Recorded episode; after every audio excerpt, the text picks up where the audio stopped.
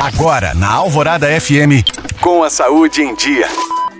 Oferecimento Citofarma Manipulações Parenterais. Conte com a vida, conte com a gente. Hoje, 5 de fevereiro, é o Dia Nacional da Mamografia, exame radiológico de alta resolução que fornece imagens detalhadas capazes de identificar precocemente o câncer de mama antes mesmo dos sintomas aparecerem. Estima-se que uma em cada 10 mulheres desenvolvem o câncer de mama em algum momento da vida. A mamografia é o principal meio de prevenção contra doença e é indicado para mulheres na faixa de idade entre 50 e 69 anos uma vez a cada dois anos. O exame de rotina é feito periodicamente em mulheres sem queixa específica para detectar precocemente alguma alteração que possa indicar a possibilidade de alguma doença, sendo o câncer de mama a mais perigosa. Por isso é importante consultar um médico radiologista para avaliar outras complicações mamárias que podem ser diagnosticadas por meio do exame.